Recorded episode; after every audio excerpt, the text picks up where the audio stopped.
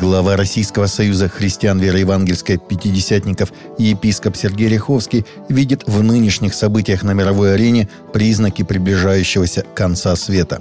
Мы живем во время, когда происходят тектонические сдвиги.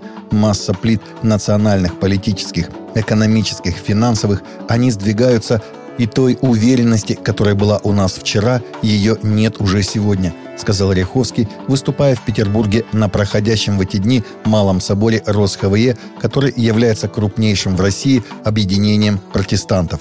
По мнению епископа, Бог нам дал благодатное время жить в центре исполнения Его откровения, и мы с вами свидетели того, что сейчас исполняется Евангелие. Оно исполняется на наших глазах – глады, моры, пандемия, народ на народ, царство на царство и так далее.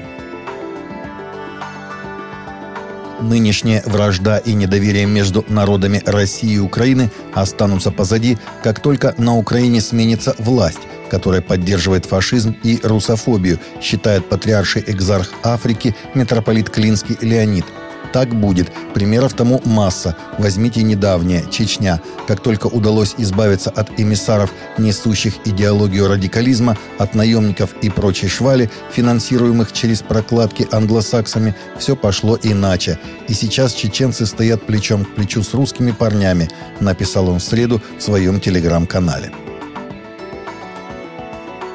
Председатель Всемирного союза староверов Леонид Севастьянов призвал Государственную Думу проработать вопрос альтернативной службы по религиозным убеждениям в период частичной мобилизации в соответствии с Конституцией РФ. В связи с частичной мобилизацией к нам обращались староверы, которые считают невозможным для себя браться за оружие. Это противоречит вере.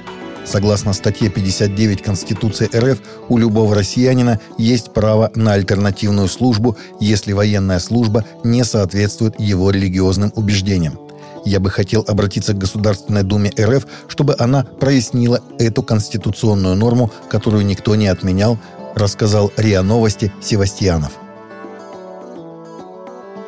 Опубликована судебная статистика по делам о незаконном миссионерстве в Российской Федерации в первом полугодии 2022 года.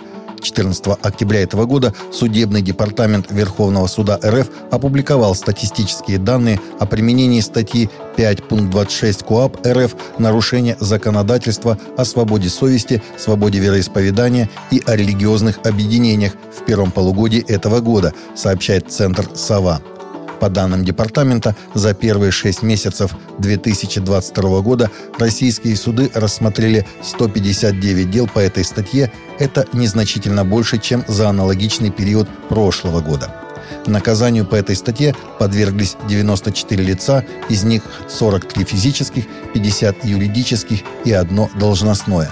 Чаще всего, как и раньше, в качестве наказания назначались штрафы. Нигерийский епископ обратился к Европарламенту за помощью в борьбе с терроризмом, который быстро нарастает в стране при почти полном бездействии властей, сообщает Catholic News Agency. Данные правительства штата Бенуэ по состоянию на июнь этого года показывают, что в штате с начала года зарегистрировано более 200 крупных набегов с имущественным ущербом на сумму более 500 миллиардов найр, поведал епископ Анагбе Европарламенту. В результате около двух миллионов жителей вынуждены были бежать из родных сел и ныне ютятся во временных лагерях по всему штату и за его пределами. Многие дети лишились школьного образования, их родители лишились своих земель, посевов и заработков. В лагерях все больше ощущается острая нехватка продовольствия. К сожалению, нигерийские власти заняли позицию практически полного невмешательства, подчеркивает епископ. Из-за инфляции американцы планируют сократить число подарков, закупаемых к Рождеству, но сохранить расходы на праздники на уровне 2021 года, показало исследование консалтинга аудиторской компании Deloitte. Как пишет Financial Times, опрос проводился онлайн с 6 по 14 сентября среди почти 5000 человек.